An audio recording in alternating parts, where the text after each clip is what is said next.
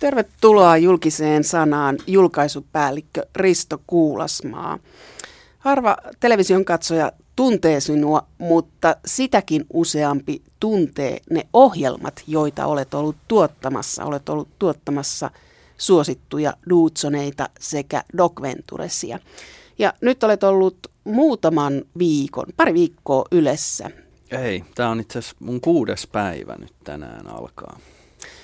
Kuudes päivä Yleisradiossa julkaisupäällikkönä, ja silloin kun tämä uutinen siitä julkaistiin, että sinusta tulee Ylen julkaisupäällikkö, niin tiedotteessa kerrottiin, että julkaisupäällikkönä Kuulasmaa vastaa kokonaan uudesta tehtävästä. Hänen vastuullaan ovat Ylen televisiokanavat ja Yle Areenan palvelut. Organisaatioon kuuluvat Yle Areena, T V yksi, T V kaksi, Yle Teema, kansainvälinen hankinta, Yle-arkisto, sijoittelu ja lähetystoiminta sekä Yle-kääntäminen ja versiointi. Saatiinko Yleen supermies?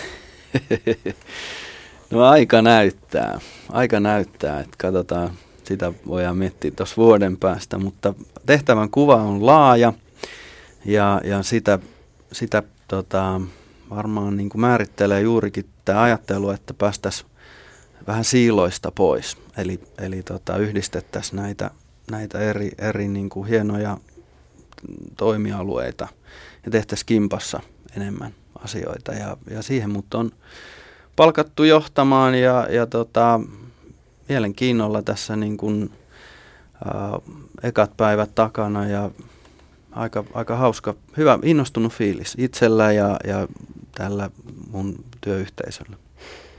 Sulla on oma yritys, niin miksi sä halusit vaihtaa isoon yritykseen? No monista on kysynyt ja kyllä mä sen, sen niin kuin kävin aika tarkastikin läpi, että mulla on ollut mahtava mahdollisuus tehdä Suomen huippujen ja vähän maailmankin huippujen kanssa duunia ää, ja tämmöisissä niin kuin pienissä ja ketterissä yksiköissä ja, ja työryhmissä, mutta kyllä mä tässä että jos kolmekymmentäkuusivuotiaana tämmöinen haaste tulee vastaan, että kaksisataa alaista ja, ja tota, iso, iso mandaatti, niin koen, että se on tällaisen niin kuin oma evoluution kannalta aika makea mahdollisuus kehittyä. Ja, ja mulle tämä on niin kuin, ehkä se kaikkein mielenkiintoisin juttu tässä on tämmöinen leadership-haaste. Eli, eli tämmöistä niin kuin kokemusta ää, aika harvoin saa. Tai tulee vastaan tämmöistä mahdollisuutta, jossa pääsee tekemään just sitä, minkä osaa parhaiten. Sen, sen alu, sillä alueella niin kuin myös sit tämmöinen johtajana kasvu. Pyydettiinkö sinua vai oliko tämä paikka auki? Öö, mua pyydettiin. Mä en tiennyt edes, että tämmöinen paikka auki. No miten tämä asia myytiin sulle? Tarvitsiko pyytäjä myyntipuheita? No se oli hauska puhelu. Öö, tuttu ihminen täältä Yle, Yle johdosta soitti ja, ja mä jotenkin ymmärsin sen kysymyksen väärin ehkä ensin, että mä koin, että multa kysyttiin, että kuka voisi olla oikea ihminen tähän ja otin sen vaihteen silmään, että joo, että etsitään tähän joku hyvä tyyppi. Piti nukkua vähän yöyli ja niin kuin ymmärtää, että niin että itse asiassa mua, mua pyydettiin tähän ja, ja tota, sitten piti nukkua vähän useampikin yö, että se niin kuin ajatus lähti sitten tätä valintaa kohti, mutta, mutta nyt tässä ollaan ja en kadu. Tämä on iso talo ja sulla toiset pitää kalenterista huolta. Miltä se tuntuu? No se on kauhean helpottavaa. Että tota, mä, mä oon tämmöisen, varsinkin nämä ekät päivät, mä oon ollut tämmöisen mailitsunamin alla, jossa mä en valitettavasti vieläkään ehtinyt vastaamaan kaikille ja mun kalenteri on, on aika haastava ja, ja tota, ei, mun, mun mielestä se on upeata, että tähän tehtävään kuuluu just se, että voi keskittyä siihen olennaiseen eli johtamiseen. Ja, ja sitten mulla on, mulla on upea, upea koordinaattori, joka, joka mua täällä taluttaa täällä Ylen käytävillä paikkoihin ja näyttää, että mene tänne seuraavaksi ja tätä sitten. Ja näin, että vapautuu se aika siihen, mit, mitä, mistä niinku, mitä pitää tehdä. Mikä sun perusidea, kantava ajatus on sun tekemisessä? Mikä on se idea, kun tällaiseen myllyyn tulee, jossa on kaksisataa alaista ja useampi mm. T V-kanava ja arkistoa ja kääntämistä? Mm. Ja... No, se, mulla on, mulla on niinku, mä oon määritellyt kolme tämmöistä niinku aluetta, joihin, joihin me, joita mä lähden edistämään. Ja, ja tota, ykkösenä tietenkin tämä uusi areena ja, ja sen, sen kehittäminen tähän päivään. Ja toisena sitten nuoret ja jatkuvuuden varmistaminen. Ja sitten kolmantena, joka koskettaa näitä kaikki, on, on niinku kulttuurin muuttaminen. Kulttuurimuutos. Ja, ja tota, se onkin sitten jännempi juttu. No mitä se tarkoittaa? No se, se tarkoittaa montaa asiaa, mutta, mutta kyllä siellä ytimessä on, on se, että ää, Yle, Yle ikään kuin päivittyy ja onkin päivi, se on tässä päivässä, mutta meidän pitää tehdä vielä vähän näkyvämmäksi sitä muutosta. Ja, ja tota, siellä on sitten tämmöisiä hyviä tavoitteita, että siirrytään netti edellä tekemiseen, eli tämän digitalisoitumisen myötä Ylen pitää olla ketterä toimia myös netissä. Ja, ja sitten kumppanien kanssa, eli avaudutaan tähän ulkomaailmaan, Yle ei saa olla saari, ja, ja sitten tehokkaasti ja, ja ketterästi. Netti edellä tätä äh, slogania on tässä kuultu pitkään, mutta netti edellä, eikö se sisältö ole ihan sama, että mille alustalle se tehdään? Miksi sitä pitää korostaa, että se tehdään nettiin? Se on hyvä, että sitä, se puhutaan ääneen. Jos lähdetään tälleen rakenteista, niin mä, strategiaosasto on kertonut mulle, että Ylessä on kolme prosenttia online-ihmisiä ja kahdeksankymmentäseitsemän prosenttia broadcast-ihmisiä ja kymmenen prosenttia hallintoa. Ja jos, jos on tämmöinen tämän kokoinen network perustettaisiin startuppina nyt, niin mä veikkaisin, että se online-lukema olisi lähtökohtaisesti yli viisikymmentä prosenttia. Eli tämmöisen rakenteellisen haasteen edessä me ollaan. No sitten tietenkin asiat... Eli muuttuu. Online tarkoittaa tässä ja nyt ja nopeata reagoimista ja suoraa. Ja nimenomaan netissä ää, net, täysin tälleen nettiin dedikoituneita ammattilaisia. Mutta sitten tämä homma tietenkin se niin kuin muuttuu silleen, että esimerkiksi uutiset ja ajankohtaispuoli, nehän jo kovasti tekee monimediallisesti asioita. He ei enää koe, koe niin kuin piirrä rajaa, että nyt tehdään vaan illan T V-uutislähetystä, vaan koko ajan palvellaan myös netissä. Mutta tämä sama ajattelu pitäisi ää, saada myös sitten tuonne ihan ohjelmienkin puolelle. Et syntyisi ohjelmiin, joissa on, esimerkiksi Docventures on, on hyvä esimerkki tällaisesta ää, transmediaalisesta ohjelmasta, jossa, jossa tota, ihan ykkös pointtina on se yleisön palveleminen tässä ajassa kiinni olevilla tavoilla. Ja nyt on niin, että ihmiset on netissä. Meidän pitää olla myös siellä. Mutta eikö kaikki toimittajat ole yleisöä palvelemassa? Totta kai. Ja ka- ka- kaikilla on se lähtöajatus. Kyllä, mutta käytäntö on näyttänyt, että se on pikkusen hankalaa miettiä, kun jos on tehnyt viimeiset kaksikymmentä kolmekymmentä vuotta perusbroadcastiin, niin alkaa siirtää se ajattelu siihen, että pitäisi palvella myös netissä, koska sitten mennään, mennään sellaisiin niin kuin ihan näiden ohjelmien D N A:han ja piirustuspöydälle, että miten ohjelma tehdään, mikä sen nettiulottuvuus on. Mutta mennään Risto Kuulasmaan historiaan. Sä oot seitsemänkymmentäkahdeksan syntynyt, eli sä olet tämmöistä jo videosukupolvea. Kun sinä olit pieni, niin ohjelmia oli mahdollisuus tallentaa. Mm. Ja tämmöinen tietokilpailukysymys, että, että mä oon kuullut tämmöisen tarinan, että oli Y K-sotilaita ulkomaan komennuksella ja ne miettii, että mikä olisi se yhteinen laulu, jonka ne kaikki osaisi laulaa ja millään meidän löytyä yhteistä laulua. Ja sitten ne löy- löysi yhden. Arvaatko, mikä se oli? Oho, vaikea sanoa. Se oli Pikkukakkosen posti. Aa, eli, eli T V luo tällaista yhtenäiskulttuuria, mutta tuleeko se tulevaisuudessa myös luomaan sitä?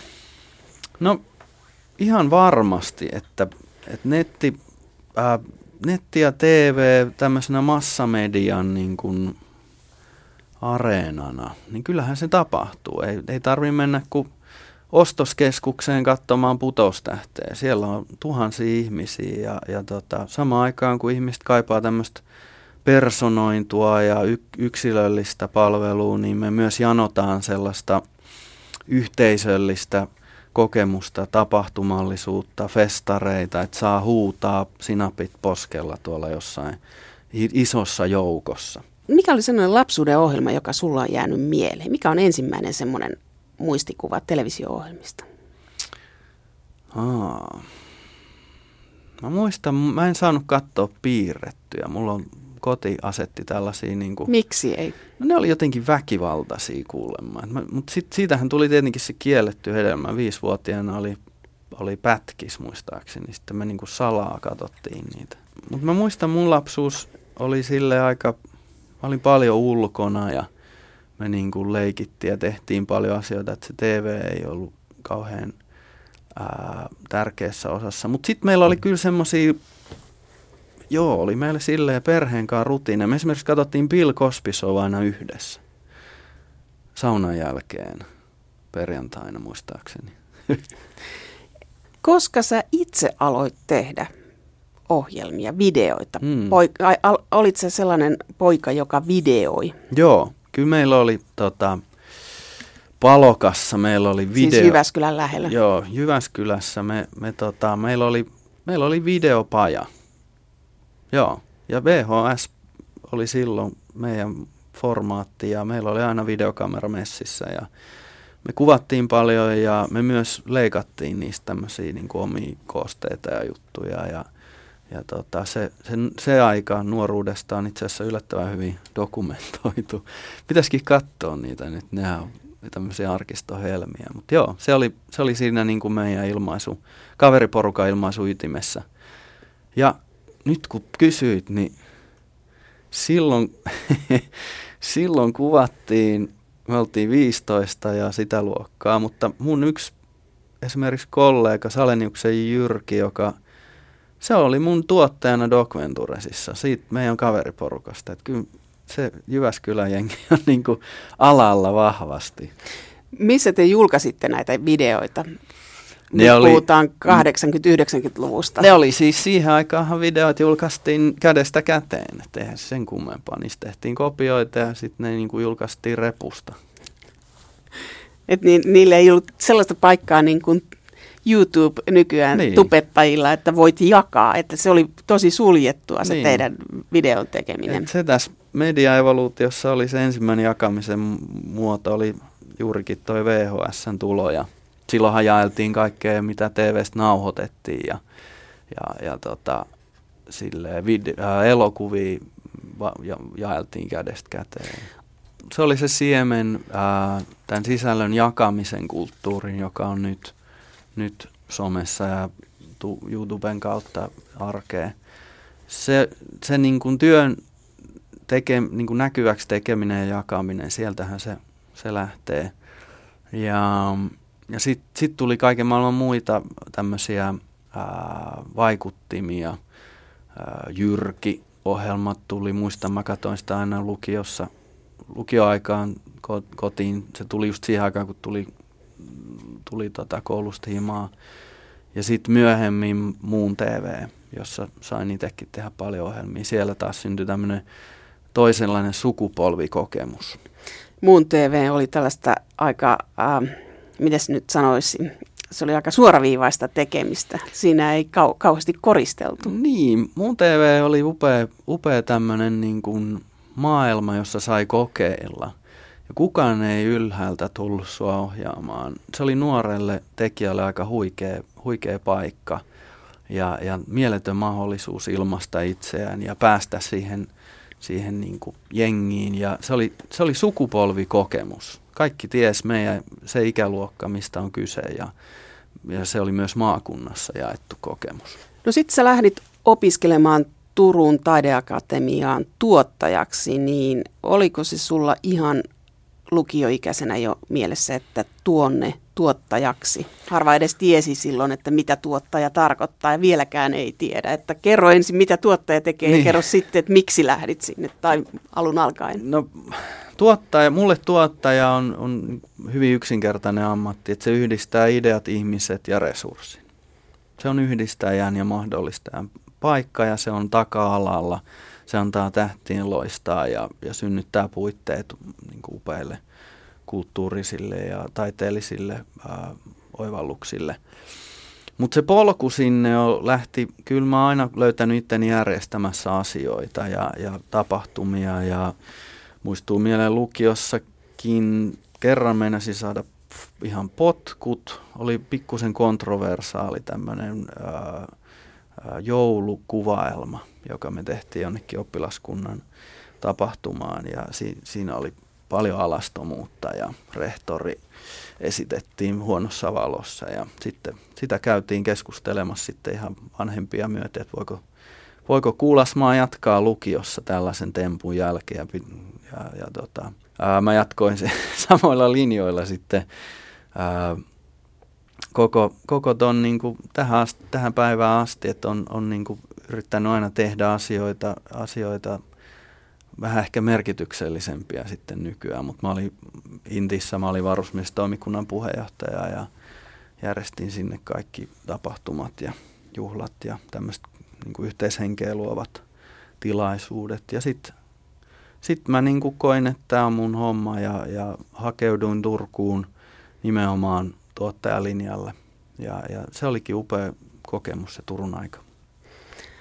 Janne Juntila, joka toimittaa myös tätä ohjelmaa, haastatteli sua vuonna kaksituhatta, kun olit opiskelija. Okay. Ja ää, sä kerroit silloin teatterilehdessä tässä Janne Juntilan haastattelussa, että raha on tuottajan tärkein työväline. Oletko edelleen sitä mieltä, että raha on tärkein tuottajan työväline? Wow, kaksituhatta oltu jo noin kapitalistisesti liikkeellä. No siis raha on bensa. Sitä voisi sanoa, että se on se bensa. Se on se niin kuin öljymoottorissa, että Et toki ilman rahaakin tehdään upeita asioita ja kaikki kunnia sille, ja, ja useat niin kuin upeimmat asiat on lähtenyt ilman, ilman rahaa, tämmöiset movementit ja, ja isot, isot jutut, mutta aika nopeasti se tulee sitten siihen niin kuin tämmöisenä ää, rahaa mahdollistaa asioita, ja, ja se, se niin kuin pistää vauhtia ja se myös motivoi ihmisiä kummallisesti. Raha on motivaattori, mutta nämä kuitenkin tuottajia koulutetaan taidekouluissa, Turun Akatemia, ja sitten sä jatkoit Sibelius Akatemiaan. Mm. Niin eikö tämä tuottaja, jos se raha on tärkein elementti, niin silloinhan se pitäisi olla kauppakorkeakoulussa? Niin, se on hyvä kysymys. Äh, mun mielestä se raha ei ole tärkein elementti, se nyt tässä korjattakoon. Et se on, se on osa tätä kokonaisuutta, ideat, ihmiset ja resurssit. Sä oot ollut eri tuotantoyhtiöissä ja Moon T V:ssä ja Broadcastersissa, Juha Tynkkysen ja Saku Tuomisen firmassa, ja sitten tapasit ää, Duudsonit. Hmm. Miten tiet yhtyivät seikkailijoiden kanssa? Se oli hyvä story. Äh, silloin Elmun, Elmun pomo Stuba Nikula, joka on nykyään Helsingin kulttuuripäällikkö, kulttuurijohtaja, hän, hän soitti mulle, mä olin Briteissä vaihdossa, ja, ja Duudsonit oli just breikannut Moon T V:lle, ja mekin oltiin tehty Moon T V:lle omaa ohjelmaa, ja, ja Stuba kysyi, että, että lähtisinkö mä Duudsonien kiertueen manageriksi, ja, ja tota, mä sanoin, kesäduuni oli auki, mä sanoin, että ilman muuta lähden, ja, ja tota, ää, mulla oli sellainen mielikuva, että se olisi perus kiertueen managerin duuni, että laitetaan niinku porukkaa joissa hotelliin nukkumaan ja, ja tota, organisoidaan jotain kuljetuksia. Mutta tota, kyllä sitten kun Lasalan Jarnon kanssa istuttiin ekan kerran pöytään, niin tajus, että nyt mennään ja kovaa, ja visio on hyvin iso. Eli se oli, se oli legendaarinen hetki Jarnon kanssa istua alas ja niin kuin kuunnella, mitä hän, mihin hän aikoo viedä Duudsonit ja, ja meidän... Uh, sitten se sitten lähti. Me tehtiin ihan kä- niinku hurja lavashow, jossa rekka-autollinen uh, kamaa tuotiin downpaintolaiturin päälavalle. Me oltiin pääesiintyjinä ja, ja ei me tietty mistään mitään. Et meillä oli vähän sellainen niinku kunnianhimoinen ajatus ampua haulikolla lavalla ja, ja tota, uh, so, meillä oli kokonainen punkkibändi, soitti taustalla tämän live-shown aikana ja, ja ensimmäinen ongelma oli se, että kun me tullaan paikalle, niin ää, ilmoitetaan, että teillä on neljäkymmentäviisi minuuttia aikaa laittaa tämä show tähän lavalle. Eihän me oltu mietitty mitään niin kuin lastausaikoja. Me ajateltiin, että tässä on niin kuin koko päivä aikaa rakentaa se sinne. Mutta niin vaan kerettiin. Se oli hyvä, hyvä startti. Ää, siinä oli Murtonmäen Samppa, tuttu lavamanageri itse asiassa. Siinä kun meitä kuulutettiin lavalle ja, ja mä katsoin Sampaa Olayli, että mites... miksi se on noin niin kuin hiessä, ja sitten sillä oli yksi yksi kaksi puhelimessa, ja, ja peukalo vihreällä luurilla. Ja sitten mä sanoin Sampalle, että kyllä tämä menee ihan hyvin, elä, elä ressaa. Samaan aikaan Duudsonit juoksee lavalle ja lava on tulessa. Ja sitten mä nappaan jauhesammuttimeen ja juoksen itse sinne sammuttaa sitä lavaa. Se olisi niin kuin meidän startti. Ja sitten siinä on niin kuin tuhatpäinen yleisö huutaa ja, ja tota, punkkiraikaa ja, ja tota, tällä lähettiin liikkeelle. Oliko tuottajalla vakuutukset kunnossa? En muu. Siihen aikaan oli kyllä vakuutustenkin kyllä haasteita, kun oli Duudsonit kyseessä, mutta siitä alkoi sitten meidän tämmöinen seitsemänvuotinen polku, joka oli monivaiheinen ja, ja tota, jätkät on pitänyt unelman yllä, että Jukka ja Jarno muutti tällä viikolla, viime viikolla Los Angelesiin ihan pysyvästi ja, ja he tekee jatkaa siellä tätä kansainvälisen brändin luomista. Kyllä mä koen, että mä oon enemmän oppinut heiltä, Duudsonilta ja Rabbit Filmsiltä ja, ja, ja ollut, ollut etuoikeutettu siinä niin kuin kasvun ää, mukana yhtenä, yhtenä jäsenenä, mutta mut ehkä se, niin kuin, sit se oma rooli kasvoi, kun, kun me tultiin sitten ihan tähän mun niin kuin loppuvaiheeseen, jossa ää, me koettiin tämmöinen niin kuin uudistumisen tarve voimakkaasti ja, ja katseluut sen kun laski, mutta liikevaihto nousi ja me todettiin, että tämä ei voi kovin kauan jatkuu näin. Ja, ja tota, sitten tultiin sellaiseen niin kuin mielettömään hetkeen, joka ehkä artisti aina sen kohtaa, se tulee vastaan jossain vaiheessa uralla, että tämä homma ei nyt toimi. Ja sitten sit hirveällä hötäkällä pantiin se koko homma uusiksi ja luotiin uusi ohjelma ja kästättiin perheitä ja, ja tota, lähdettiin tämmöistä niin kuin hyvää telkkaria tekemään, jossa aiheutettiin hyviä muutoksia perheisiin. Mutta sitten mulla oli kunnia ja mahdollisuus ohjata myös se eka kausi Duudsonit tuli taloon -sarjasta, koska ei ehitty löytää oikeaa ohjaajaa. Se oli mun eka iso ohjaus ja, ja tota, ää, lopputulos on se, että ohjelma on kolmannella tuotantokaudella just palkittiin parhaana realitynä ja ää, se, siellä oikeasti saatiin aikaan isoja muutoksia näissä perheissä. Se oli aika liikuttava. Kyllä mä siellä tippalinssissa kaikki oltiin koko ajan, että Duudsonilla on upea tapa saada ihmiset heittäytyyn.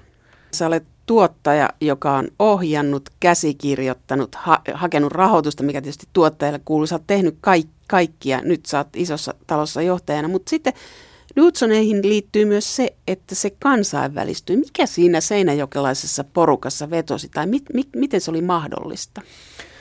No siitä taas kaikki kunnia Jukalle ja Jarnolle, että he, he niin kuin halus, se kunnianhimon taso oli kansainvälinen taso, eli, eli tota, tehdään, kun tehdään, niin tehdään kansainvälisellä tasolla ja, ja tota, sitten alettiin painaa sitä niin kuin isommaksi ja, ja Jukka ja Jarno alkoi viettää paljon aikaa Jenkeissä ja, ja sieltä löydettiin ne kumppanit, mitkä, se oli itse asiassa hauska, meillä oli ensimmäinen strategiasessio, jossa piirrettiin se, että no okei, näin me kansainvälistytään täysin. Niin kuin Stetsonista revästy ajatus, ei me siihen mitään haastateltu, että miten tämä tehdään sen kummemmin, se keksittiin itse. Teitte flappitaululle. Niin. Ja piirrettiin se polku ja ajateltiin, että tämä on niin kuin vuodessa parissa hoideltu tämä homma, mutta tota, kyllä se niin kuin viisi vuotta otti, että niin kuin alkoi jotain tapahtua, että se aika ikkunaa, sitä ei tajuttu. Te olitte päämäärätietoisia. Joo. Sitten toinen menestystarina on Docventures. Hmm. Miten tapasit Rikun ja Tunnan? No, mä en sitä oikein muista. Ne just jossain kertoi, että ne oli jossain haastattelussa, Riku ja Tunna sanoi, että ne oli nähnyt mut jonain ihme kouluttajana jossain toimitusjohtajakurssin sijaisena, jota en mä muista itse, miten ne meni. Mutta siihen aikoihin äh, Rabbit Films alkoi edustaa Madventuresin äh, oikeuksia maailmalla ja Ja tekikin siitä Suomessa tähän edelleen laajimmalle levinneen T V-ohjelmaan suomalaisen, joka on näytetty lähes kaksisataa maassa, Madventures. Ja se oli sitä aikaa, että me niinku pikkuhiljaa lähestyttiin ja, ja tota, sitten mä koin, että, että mun, mun tehtävä Duudsonien leirissä on tältä erää suoritettu ja, ja siitä aika kivuttomasti suora hyppy Madventuresin taustajoukkoihin ja Ja siitä tuli menestys, joka on saanut Nipun palkintoja Formaatti Finlandiasta Venla-palkintoihin, että T V-maailman menestystarina. Mutta Risto Kuulasmaa, missä jutuissa sinä olet epäonnistunut? No niitä piisaa. Ja, ja tota, kyllä se niin kuin fail fast voisi sanoa, että nopeita epäonnistumisia, ei jää rypeä niihin ja, ja eteenpäin. Et kyllä siellä on kaiken maailman epäonnistumisia matkaa varrella. Mä en tietenkään muista niitä kauhean hyvin. No yksi on äh, tuoreessa muistissa katsojilla on tämä Sarasvuo-show. Aa. Sen Nelonen veti nopeasti alas. Mitä tapahtui? tota, no joo, se oli, se, mä tulin jostain taas maailmalta ja, ja sitten mut, mut niinku soitettiin mukaan taas tiimiin, että hei, et Sarasvuo pitäisi lähteä nyt niinku vähän uudistaan. Ja, ja tota, ähm, me lyötiin se siihen sitten niinku vähän uusia kierroksia. Ja, ja siinä se oli hyvin niinku haastava tilanne, että katsojaluvut äh, kaupallisella kanavalla ei ollut riittävät. Ja, ja ehkä mekin niinku koettiin, että okei, et no tehdään omaa juttu ja katsojat. Niin kuin, siellä oli hyvin tämmöinen niin kuin fanaattinen pieni katsojaryhmä ja, ja se oli selvästi tämmöinen niin kuin pienen yleisön ohjelma, mutta kaupallisella kanavalla kun ollaan, niin pitää tehdä ison yleisön ohjelmia. Ja, ja tota, ää, mä, mä koin sen sellaisena keikkana, jossa, jossa mä niin kuin jo valmiiksi ajateltua konseptia tulin, tulin niin kuin vähän rukkaamaan. Ja, ja luomaan sitä niin kuin u, uudestaan, mutta siinä ehkä se ongelma oli se, että ei, pääs, ei, ei saanut olla alusta lähtien tekemässä sitä. Et mä uskon sellaiseen, että, että menestys syntyy vaan, jos lähdetään niin kuin, ä, tyhjältä pöydältä, tämmöinen startup-ajattelu. Ja se oli hyvä esimerkki siitä, että kyllä siinä niin kuin sai yrittää ja ko- kokeiltiin kaikkea uutta ja uudistettiin, mutta Mutta ne niinku muutokset, jotka se ohjelma ehkä olisi kaivannut, ne oli niin radikaaleja, että kesken juoksua niitä ei pystynyt tekemään. Mutta me ollaan kyllä tekijänä todella ylpeitä siitä, että ka- niinku vedettiin se oma linja ja kanavalla oli munaa ottaa se niinku pois esityksestä. Se oli myös mun mielestä kauhean hieno veto. Siis aiotko noudattaa itse tällaista nopeutta, että ohjelma, joka ei miellytä, lähtee kanavalta äkkiä? No. Sehän on tämmöinen amerikkalainen tapa, että se on hyvin yleistä, että satsataan valtavat ää, summat rahaa jonkun ohjelman tekemis- kehittämiseen ja sitten tehdään kaksi jaksoa sitä ja ne maksaa niin kuin valtavia määriä. Ja sit, sitten vaan kanavapäälliköt toteaa, että tämä ei performoi, tämä ei saa tarpeeksi katsojia, otetaan pois ja laitetaan uusintoja tilalle. Se on aika raakaa touhua ja, ja tota... Ää, Mutta mä oon ehkä enemmän sen kannalla, etenkin Ylessä, että suunnitellaan hyvin, niin ei tarvii vetää ohjelmia. Mutta sä just tässä sanoit, että, että pitää luoda itse alusta lähtien mm. ja olla mukana siinä. Ja nyt tää talohan on täynnä tällaista, niin kun, tässä on pitkiä linjoja, mm. niin kuinka moni pystyy olemaan alusta asti tai minkälaisia tiimiä on, niin se on ihan erilainen työkulttuuri kuin siellä. Ilman muuta, joo. Miten se onnistuu täällä sitten? No mä uskon, että se, se onnistuu sellaisella yhdistelmällä, eli on hyväksi havaitut toimivat konseptit. Just kattelin Facebookista tota niin, jotain, jotain tota, tuloksia, jotka niin kuin, että vanhat ohjelmat, ne vaan niin kuin parantaa juoksussa. Ihan huikeita storeja. Ja sitten ö, kioskin näköiset uudet tämmöiset niin kuin Ylen sisäiset startupit, ne löytää heti oma yleisönsä ja niissä taas toteutuu se, se, tota, ää, se uuden tekemisen ää, fiilis. Eli mä uskon tämmöiseen yhdistelmään, että hyvät vanhat ää, hitit, jotka edelleen voi hyvin, niin totta kai pidetään yllä niitä, mutta vähän uudistetaan niitäkin, että pysytään ajassa kiinni. Ja, ja, mutta sitten uusia avauksia kaivataan koko ajan. Sä oot Yleä katsonut toiselta puolelta, että sä oot yrittäjä, joka on myynyt ohjelmia Ylelle ja kehittänyt ja ollut formaatteja luomassa ja myymässä niitä. Niin mitä sun yritykselle tapahtuu? Aiotko sä yrityksen alas vai tekeekö yritys edelleen kauppaa Ylen kanssa? Yritys oli niin mun, muhun henkilöitynyt, että, että se, se, on, se on nyt ajettu alas ja, ja tota... Siellä ihmiset, jotka, joiden kanssa saa tehdä duunia, niin ne on, ne on sitten, niillä kyllä hommia piisaa, että ne on sitten jaettu, jaettu uusiin suuntiin. Ja, ja tota, mulla on jääviys, selkeät jääviys, niin kuin näkökulmat estää, että mä en voi olla missään yrityksessä osakkaana, joka tekee suoraan Ylenkaan yhteistyötä. Eli, eli tota, ää, niiltä osin kat- tää on putsattu tää pöytä ja nyt mä keskityn tähän mun, mun nykyiseen tehtävään. Kun sä myit tänne Yleen ohjelmia, niin oliko helppo myydä Yleen ohjelmia? Oliko helppo saada se päätös täältä? Ei. Et se, se on, se on niinku yksi asia, jota sitten oman kokemukseni pohjalta koen, että osaan kehittää ihan päätöksenteko. Iso talo, jossa, jossa niinku moni ihminen liittyy päätökseen, niin se on, se on ihan luonnollista ja annettua tämmöistä realismia, että päätös ei tule niin nopeasti kuin se ehkä pitäisi. Ja silloin voi tapahtua tämmöisiä ikäviä tylsiä juttuja, että, että tuotantoyhtiö pitsaa Ylelle ja kaupalliselle yhtä aikaa ja, ja kaupalliselta saa nopeasti vastauksen ja ohjelma menee sinne ja Yle jää vähän nuoleen näppejään. Tämmöistä niin kuin ketteryyttä me kaivataan tänne. Eli päätöksenteko pitäisi keskittyä. Keskittyy ja... ja, ja Onko se... Risto Kuulasmaa tulevaisuudessa se mies, joka päättää isosta osasta siitä, mitä ostetaan? Ei, ei, ei ole. Et kuka se, se on? Tilaajat päättää. Tilaajille tulee enemmän valtaa Ylessä, en, että he saavat nopeammin tehtyä päätökset. Ää, en tiedä, kuudes päivä talossa, en osaa sanoa. Sä sanoit yhdessä haastattelussa, että olet muutosjohtaja. Joo. Mitä se muutosjohtaja tarkoittaa? No, muutosjohtajana mä koen, että, että mul, mä tuon tänne sellaista, niin kuin, muutoshan vaatii aina energiaa. Että mä tuon sitä ja, ja tota, mä haluun ää, radikaaleillakin tavoilla uudistaa Yleen ja, ja talon, talon ajattelua ja Ja, ja muutosjohtajana yksi nykymaailmassa aika tärkeä osa on, on tämmöistä näkyy, että sen niin kuin oma työ ja muutos tehdään näkyväksi nopeasti. Ja, ja niitä u, hyviä uutisia mä, mä tässä niin kuin toivon, että mulla on mahdollisuus kertoa aika pian.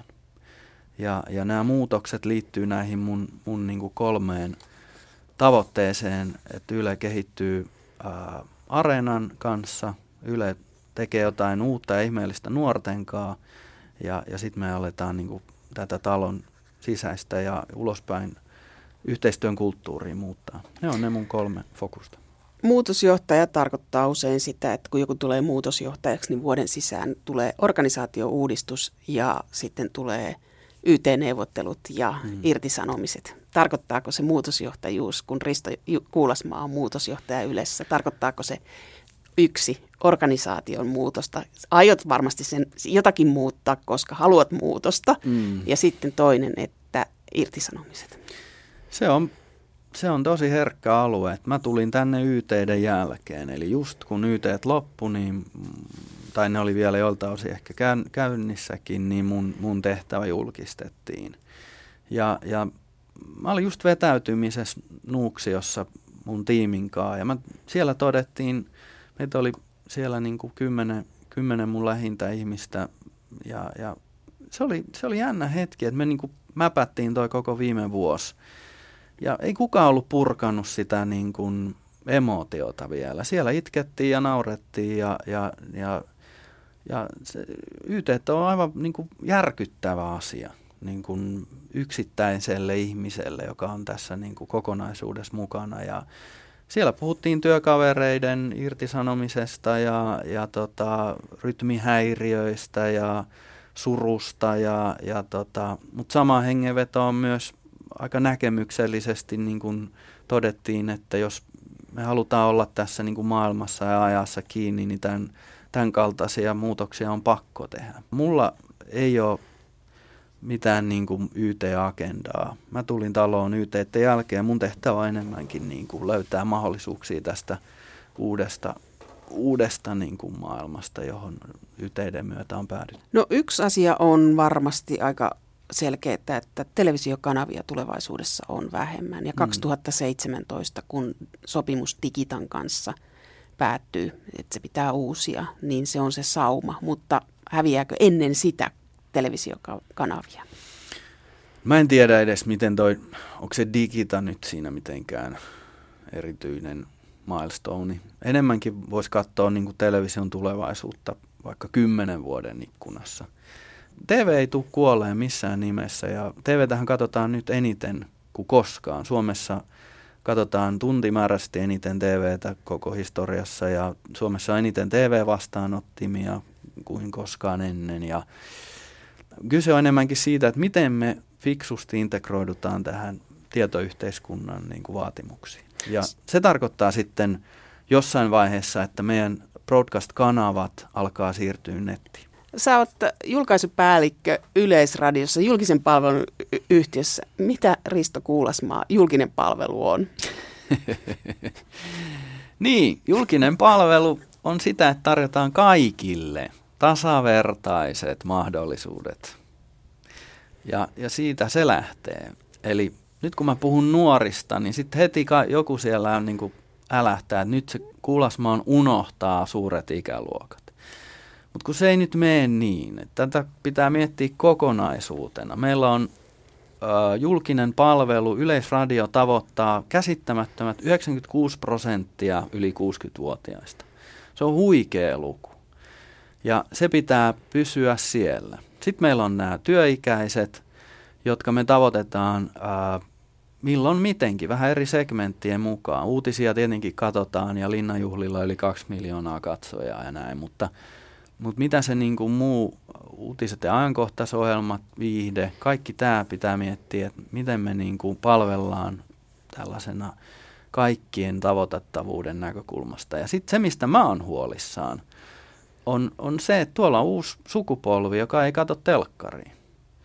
Ja mun mielestä se on aika kova argumentti, että kahdeksantoista kaksikymmentäneljä-vuotiaista niin alle kaksikymmentä pinnaa katsoo televisiosta. Mutta ne, jos ne katsoo netistä sen. Ne ei edes katso Yle netistä. Ja se on se meidän niin kuin ensimmäinen haaste. Ja, ja siitä, si, sitä kohti lähdetään, että Ylen pitää olla mukana nuortenkin elämässä ihan, jotta tämä niin kuin yleishyödyllinen julkinen palvelutehtävä täyttyy. Eli meillä on sellainen niin kuin hukattu ä, sukupolvi, jonka kanssa meidän pitää alkaa tekemään yhdessä duuniin. Pikkukakkosen jälkeen nuoriso katoaa. Sen, jäl, sen jälkeen niin tietotaito siitä, että miten tavoitetaan alakoululainen tai yläkoululainen, lukiolainen tai Joo. opiskelija, niin Juuri se näin. on kateissa. Se on, se on semmoinen musta alue ja, ja kun mä tubettajien kanssa on saanut tehdä paljon duunia hy, hyvin läheisesti, se vanha setä tuntee kaikki niin kuin Suomen kovimmat tubettajat. Kerro Yle Ykkösen kuuntelijoille, mitä on tubettaja? No, tubettaja on, on tällainen YouTubeen sisältöä lataava nuori, yleensä nuori ihminen, joka tekee sinne omia ohjelmia ja, ja tota, tai sitten kuluttaa sitä, ää, tätä nuorten sisältöä. Ja tämä jengi T V, kokee T V:n niin kuin tämmöisenä vieraannuttavana vanhana huonekaluna jossain niin kuin mummolan nurkassa. Ja, ja tota, se on jännä uusi, uusi tota vaihe tässä median kulutuskäyttäytymisestä. Ja se tässä tekee jännä, että kymmenen vuoden päästä nämä kaksikymppiset tubestarat, joilla on, on niin kuin satoja, yli satatuhatta tilaajaa saattaa olla yhdellä tavallisella nuorella, ää, niin niistä tulee aikuisia ja perheenisiä ja äitejä ja kansanedustajia myös. Ja, ja tota, ei ne opettele kattoon telkkariin. Ei, ei ne niin kuin... Että aikuistumiseen ei heille enää kuulu, että jossain vaiheessa alan katsomaan T V:tä ehkä.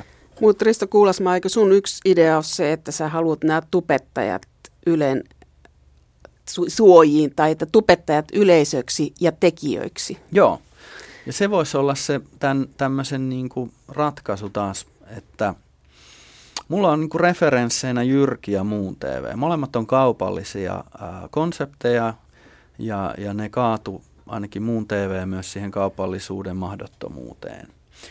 Ää, mä haluaisin, että Yle luo tämmöisen nuorisoplatformin, mahdollistaa sen ää, sillä otteella, että antaa nuorten itse tehdä asioita. Ja syy, miksi Ylen pitää se tehdä, on juurikin tämä yhteiskunnallinen positio. Et meidän pitää niinku luoda nuorille mahdollisuus kokeilla ja tehdä kaikkea hauskaa.